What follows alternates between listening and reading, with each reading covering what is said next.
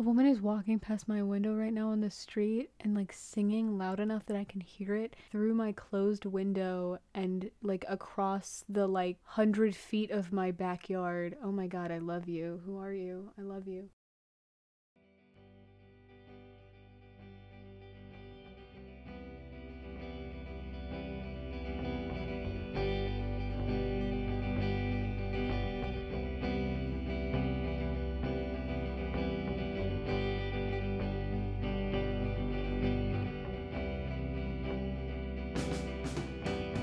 Hello, everybody, and welcome to Break Legs. It's great to see you. Here's what's up. So, I watched the Dear Evan Hansen film. Watched it in a great theater um, in Anderson, South Carolina, which is not where I live, but it's where I saw this movie. They had heated seats. It was great. Uh, Specifically, only the lower part of your back was actually heated by the heated seat, but it was it was a great theater. Um, and I saw this movie with my family, and I recorded our conversation on the way home from the theater. Dude, can we talk about Zoe's car? Oh yeah, orange Jeep. Orange Jeep. The selfie at the dead guy's locker. That was so funny. That- I'm sorry. That was so That was the funny. funniest moment. And now I'm recording this, and you're going to hear a combination of those two things, and that's going to be my Dear Evan Hansen movie review. When I started this podcast, I didn't want to lean towards reviewing very often. At this point, I've made an episode where I just talked about puppets for like 25 minutes, so eh, all bets are off. I'm going to separate this review into several categories, which are going to then have subcategories. So let's start. The first category is like general notes on the quality of the film as a whole. I will say, as a whole, this is not a horrible movie. It keeps getting panned, which is kind of funny, but also kind of like, guys, it's a competently made film. I've seen more than one person say that this was the worst movie musical they've ever seen in their life, and I find that to be patently untrue. To use a recent example, I think everybody's talking about Jamie is worse than this movie, and it has a lot of the same problems. I don't know, it's just like it's fun to make fun of people and it's fun to be negative. Like, far be it from me to pretend like it's it's not fun to be negative, but there comes a point when we're just like playing a game of who can come up with the rudest thing to say about it and like the best hyperbole to express their hatred. I don't know. That's not what this that's not what this episode is going to be. For the purposes of entertainment, I think that, you know, whacked out hyperbole of how whacked out crazy hyperbole of how bad this movie is is entertaining and fun to listen to but what i'm doing right now is going to be an effort at a fair criticism. Just warning you now, it's not going to be super fun. No actor in this film is bad at their job. I will say some of the performances were not what I believe the best performance out of these actors could have been. Probably some of that has to do with direction, and probably some of it has to do with like how a lot of them were given nothing to do. Amy Adams, in particular, Amy Adams made that thing like. Wow, Amy Adams really showed up and served a whole gluten-free apple pie. Julianne Moore also was like I think it would have been hard to be Heidi in this film because you're going to be compared to Rachel Bay Jones as Heidi who brought so much fire to this role. She kind of she she didn't um I didn't really feel it. Especially like for some reason the um the scene where where after they leave the Murphys and and Evan's like, "Well, I'm the worst thing that's ever happened to you," and she goes, "You are the best thing that's ever happened to me." That scene in particular in the film fell really flat for me, and I was disappointed by it. I don't know. I don't know how much because because it's a repetitive problem among the actors. I have to assume something about it is the direction. It feel it's weird compared to what I'm used to seeing from this show, which is a lot bigger, and it's weird compared to Ben Platt still going really hard. And by the way, we're going to talk more about Ben Platt in a minute, so don't worry, I haven't forgotten him. I don't know, there was like a weird there was a weird pattern of of going much smaller, which I know part of that is just beneficial in the transition from from stage to film. People say that on stage overacting is part of the job. I don't think that's true. As a stage actor, I don't think you have to overact in order to read, but there is the idea of playing to the back row. And so I know some of the tone down sort of thing is going to be is going to have to do with going from stage to film, but I think also it was just it made it more boring than it already was. And let's talk more about that actually. The thing about this movie is it does feel like a slog um, for a lot of the time. I think the source material comes dangerously close to feeling like a slog at times already. And in some of the changes they made, they removed a lot of the brevity. There were scenes in this movie, like the dinner scene or some of the interactions with Alana, that were made like deliberately less funny than they were supposed to be in the uh,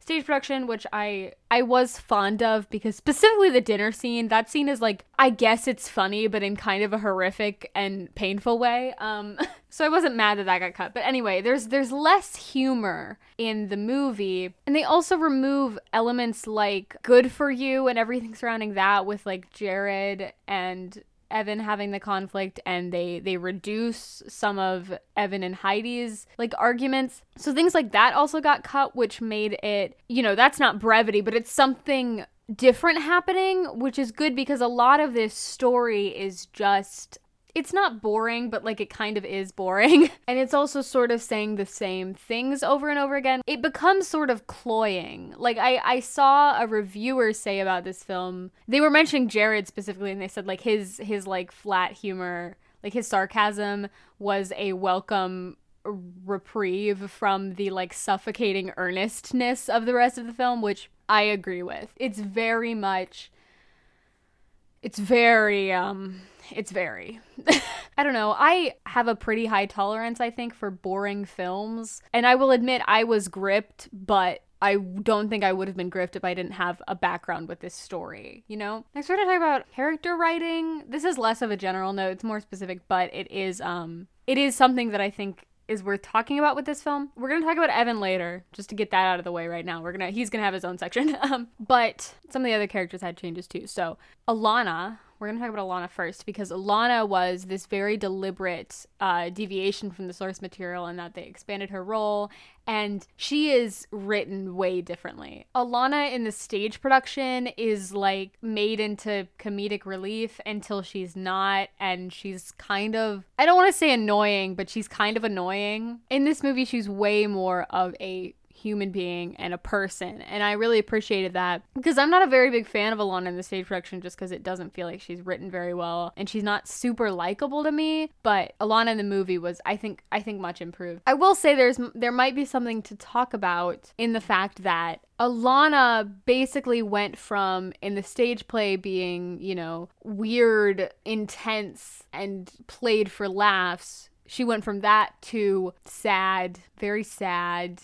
and I think any any situation where you have a character who is only allowed to be sad, I think in general, it's kind of a bummer and also it, it feels like you're just not treating them right. But I think it's it stings a little more when she is the only black person in this cast because there's this issue in media where the only time that black characters are given depth is when it centers around their pain. And thank God this movie doesn't talk about like her trauma related to being a woman of color or anything, but it is kind of hmm. She also has this sort of weird quality where um they write her as someone who struggles with anxiety and depression and she has this really weird conversation with Evan where she just she goes like what do you take? As in like what prescription do you take for your anxiety and or depression?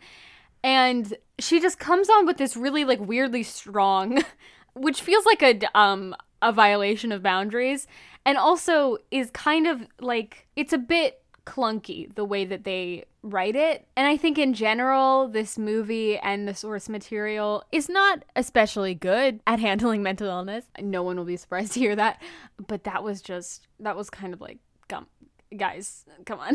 Next, we're gonna talk about Zoe. I'm gonna use this section to talk about her and Evan's relationship because that's still her, basically her only function in the story. I will say, the way their relationship was written this time was better. However, my issue with Zoe's writing in the source material was that her like sort of complicated grief process and her feelings towards Connor were not resolved very well and were rather kind of pushed aside and rushed to a resolution in order to transition immediately to her relationship with Evan, which then becomes her only function in the story. While they did make their relationship less slimy a little bit, like they don't have Evan kiss Zoe at the end of If I Could Tell Her, and they don't kiss at the end of You'll Be Found either. Which, let's be clear, I would still that that If I Could Tell Her is still horrible, but they made some effort to make it less disgusting. But I feel like they still failed to resolve her grief situation. I think she could have used more time to be her own person because even if they had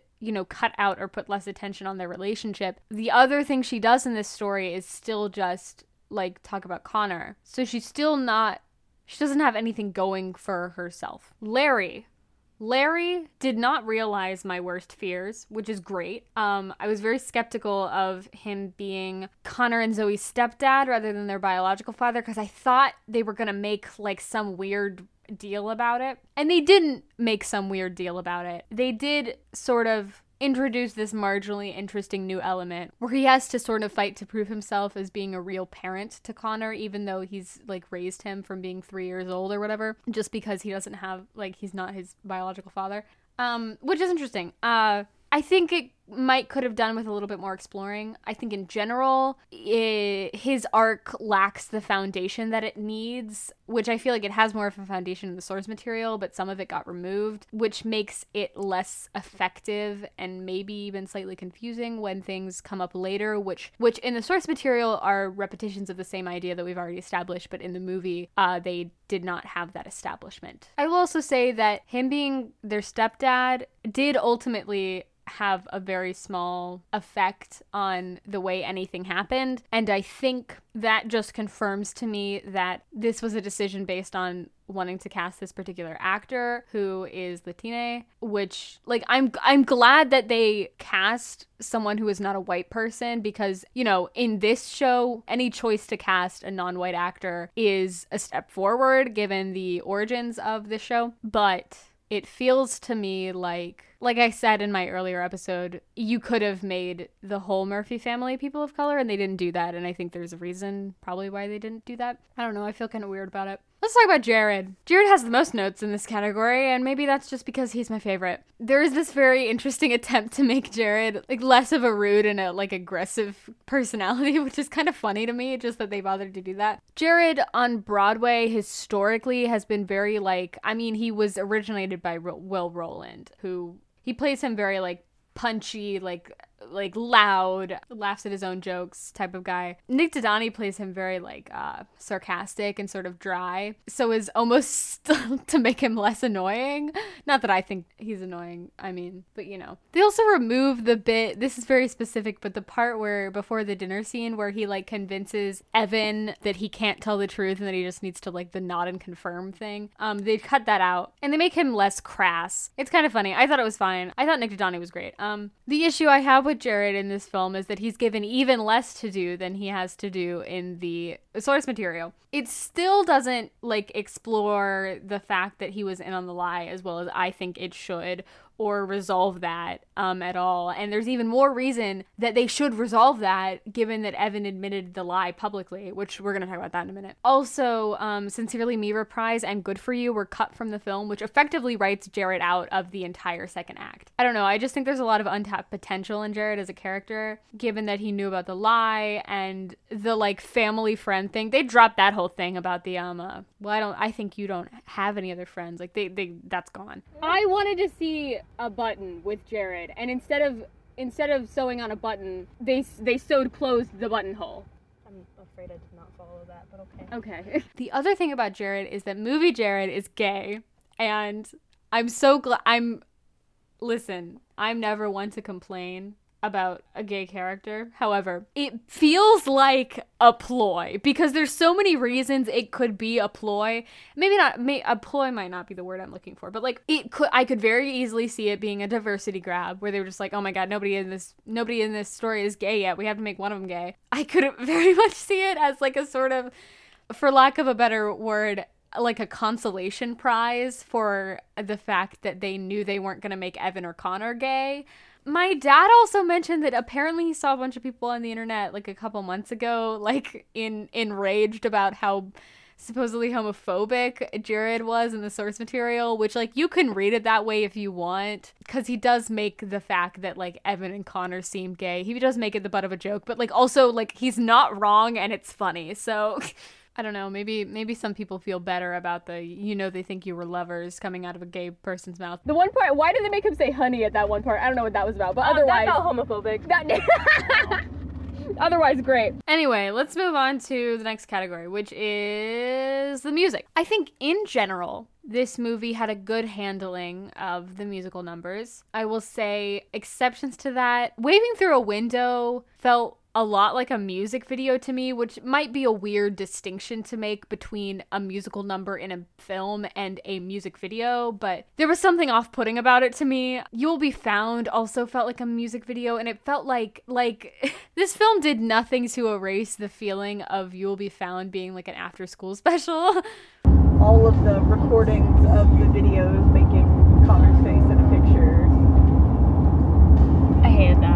don't remember being bored by any song except For Forever. For Forever felt very stagnant to me. But anyway, other than those three, pretty good. I may not be the one to ask because I'm pretty well on board with serious musicals on film anyway, but I don't know. If you're not on board with the medium, you won't like it regardless. Maybe it doesn't matter. Sincerely Me was probably my favorite number. Although, in my opinion, it got a bit overly silly for my taste, but it needs to be silly because it's the one moment of brevity in this godforsaken soundtrack. Every song in this movie is like a slow, earnest pop number, and they're all good, slow, earnest, soulful pop numbers. But in terms of a balanced soundtrack, it is not one. Actually, can I say something? Can I say something controversial? Can I say something controversial yet brave? Everybody makes fun of "To Break in a Glove" as being the worst song on the soundtrack, but To Break in a Glove is not any more boring than half of the songs in this show. It's like, it's just a bunch of pop dirges one after another. The movie actually, actually exacerbated this problem because, number one, the new songs that it added are exactly in this style, and number two, it cut out songs like Anybody Have a Map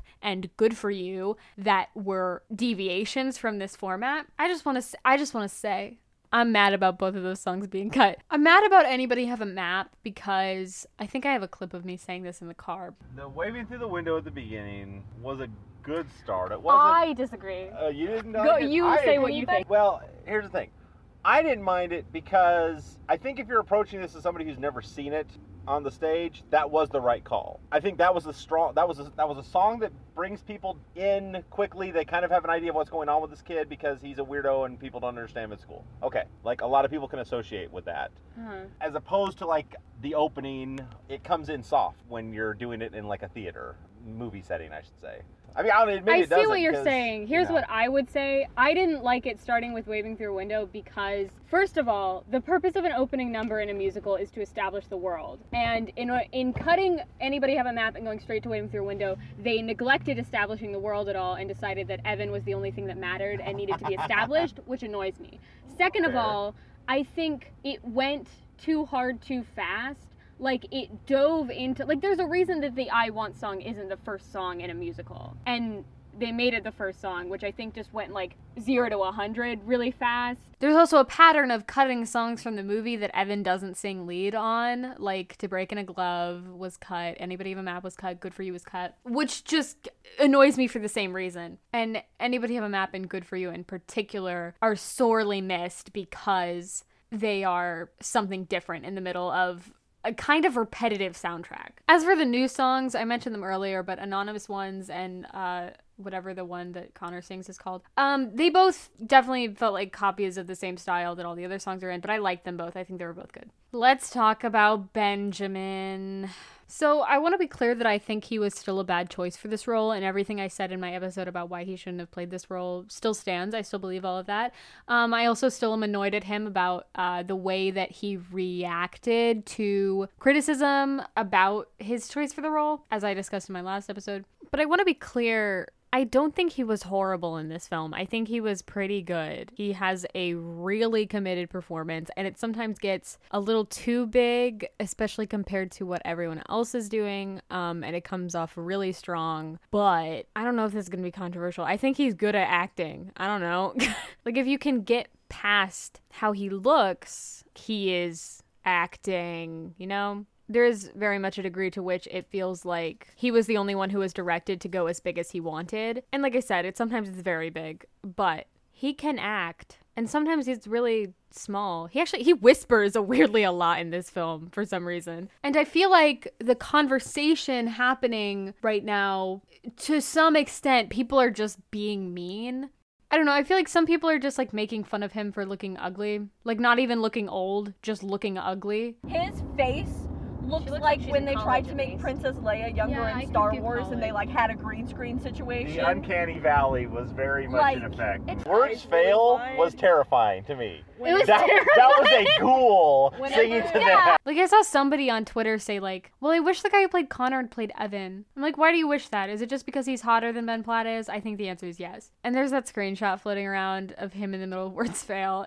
And I, yes, it is funny, but also like you're just making fun of how he looks. And we all love it when men cry until they're not beautiful. I don't know. I love negativity and being rude, but people are just making fun of him for being ugly and like that's that's mean. And I must say, in terms of the other actors in this movie who play teenagers, I'm like really bad at judging people's age by the way they look. So I'm not a good one to ask really, but I feel like nobody else in this movie looks that much younger than Ben Platt.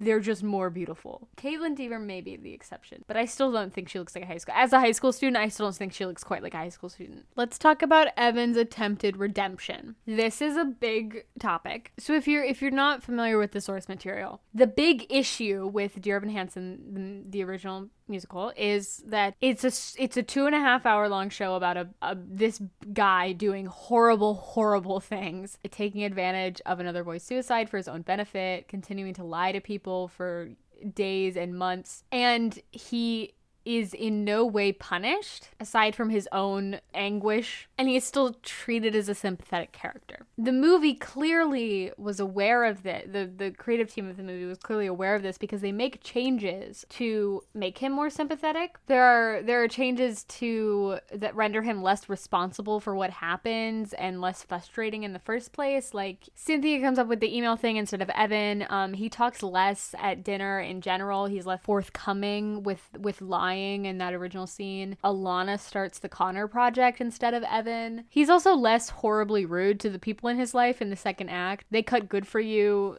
obviously as a result of this because they lessen his conflict with Heidi and they remove his conflict with Jared at all and and with Alana a, a bit. It also I'm going to briefly talk here about how they removed Connor as a ghost hallucination because I believe I I think that the reason they did that was because they were deliberately taking some of the responsibility off of Evan's back and so they didn't want to have these scenes where Evan talks himself into continuing to lie for his for his own benefit. It's like kind of weird because it sort of backfires in that it is almost maybe worse to, you know, not include Connor at all except for the very beginning and end when they remember that he was, you know, a person and uh, maybe had feelings. Especially because they cut all of Connor they don't cut all of Connor, but they cut they cut some of Connor's stuff in the beginning too. And so the the source material has very much leaves Connor as this unexplored character, which is sort of disrespectful given like their whole message is supposed to be like humanizing people with mental illnesses and and stuff like that. And Connor, who is you know defined by being mentally ill in the same way that Evan is, is largely ignored for a lot of it, and removing him as as the hallucination almost feels worse because he's literally absent for almost the whole thing, but it's also probably not worse because that wasn't him anyway. I don't know. I wanted him to be a real ghost and he wasn't, so I'm devastated. There's also changes made to the uh to the script that uh that has Evan take on more responsibility for the lie after the fact. What first of all he creepily emails everyone Connor has ever possibly seemed to know to try to like investigate his life, which I still think is weird. But the big thing is that he he publicly apologizes. He he comes clean on the internet about the lie and he apologizes and he takes responsibility for it in order to try to convince people to uh, stop cyberbullying the Murphys. It also has a better explanation than the source material does about why Cynthia didn't want to him out to the internet. It's still extremely overly kind. Maybe Cynthia just is that kind, but they put more effort in- into sort of explaining why, which I also appreciate. So the question is did this work? And on one hand, yes. Yes. It does make him, you know, marginally less responsible, and him publicly admitting the lie and apologizing makes me feel a lot better about the ending. I respect that in trying to build this sympathetic character, they uh, actually show him take responsibility a little bit for his actions. That makes me marginally more willing to um, sympathize with him. I also want to make the point I have seen it said that Evan in the film is less sympathetic for two reasons. And those two reasons that I've seen personally, people say, was A, because they cut out Good for You, and Good for You was important because it actually acknowledges the fact that Evan is being really horrible. And the other reason is it's important that Evan is young and looks young because his naivete and, you know, foolish youngster quality is important to selling the fact that, like,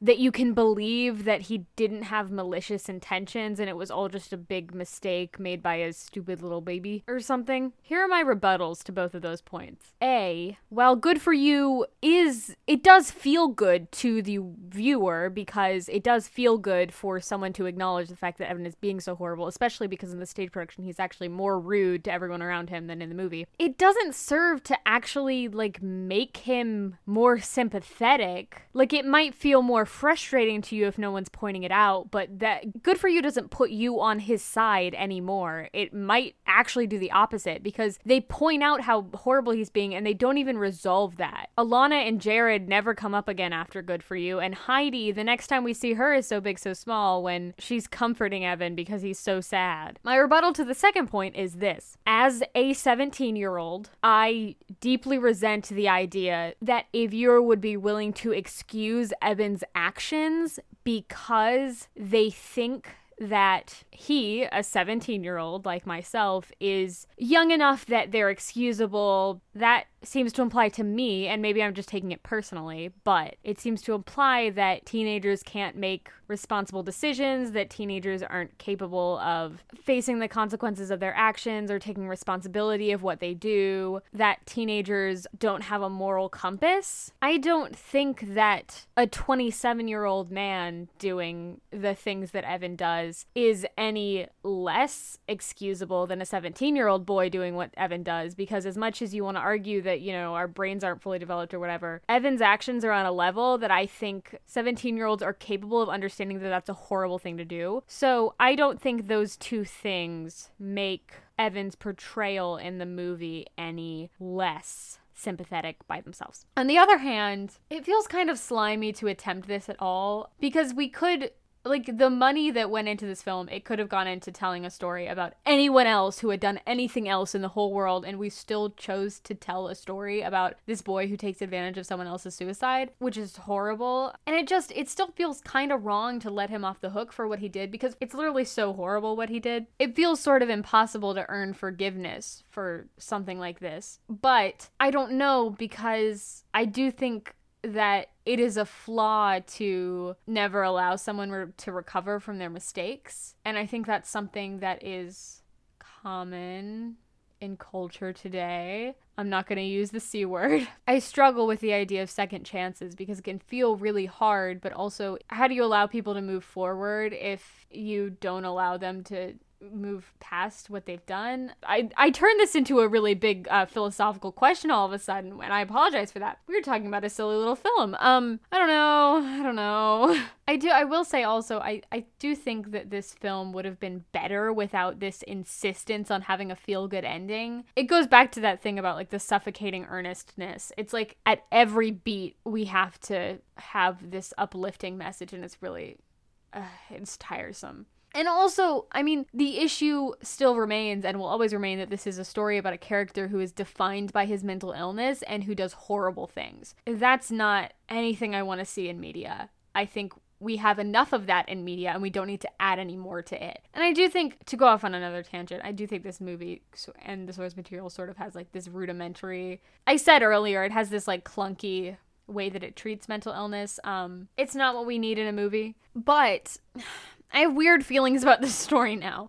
I have long been a dissenter of Dear Evan Hansen, but recently I've seen some people say, like, talk about how this show is important to them. Like, um, Sis made a, a series of Twitter posts about her experience with the show. She said, like, that she saw herself in Evan and that was really important to her, and how she appreciated how it was a show about how life is messy and things can feel bad, and you know. And I also saw there was a there was a woman on Twitter. I think she replied to Jesse McAnally actually. Listen to musicals with cheese, by the way. Um, but he made some. He he tweeted something about dear like dogging on Dear Evan Hansen, and she replied like everyone is so negative about this show, and as someone who struggles with uh, my mental health and who like is comforted by the show, or he said something about along that line. She said it made her feel excluded from like the theater community, which feels awful to me. Like I don't I don't want to make anyone feel bad for seeing themselves in this show, and I want to be clear that like the reason that people criticize this show is not because it attempts to humanize mental illness and and talk about how that experience. That's not the reason that anyone is.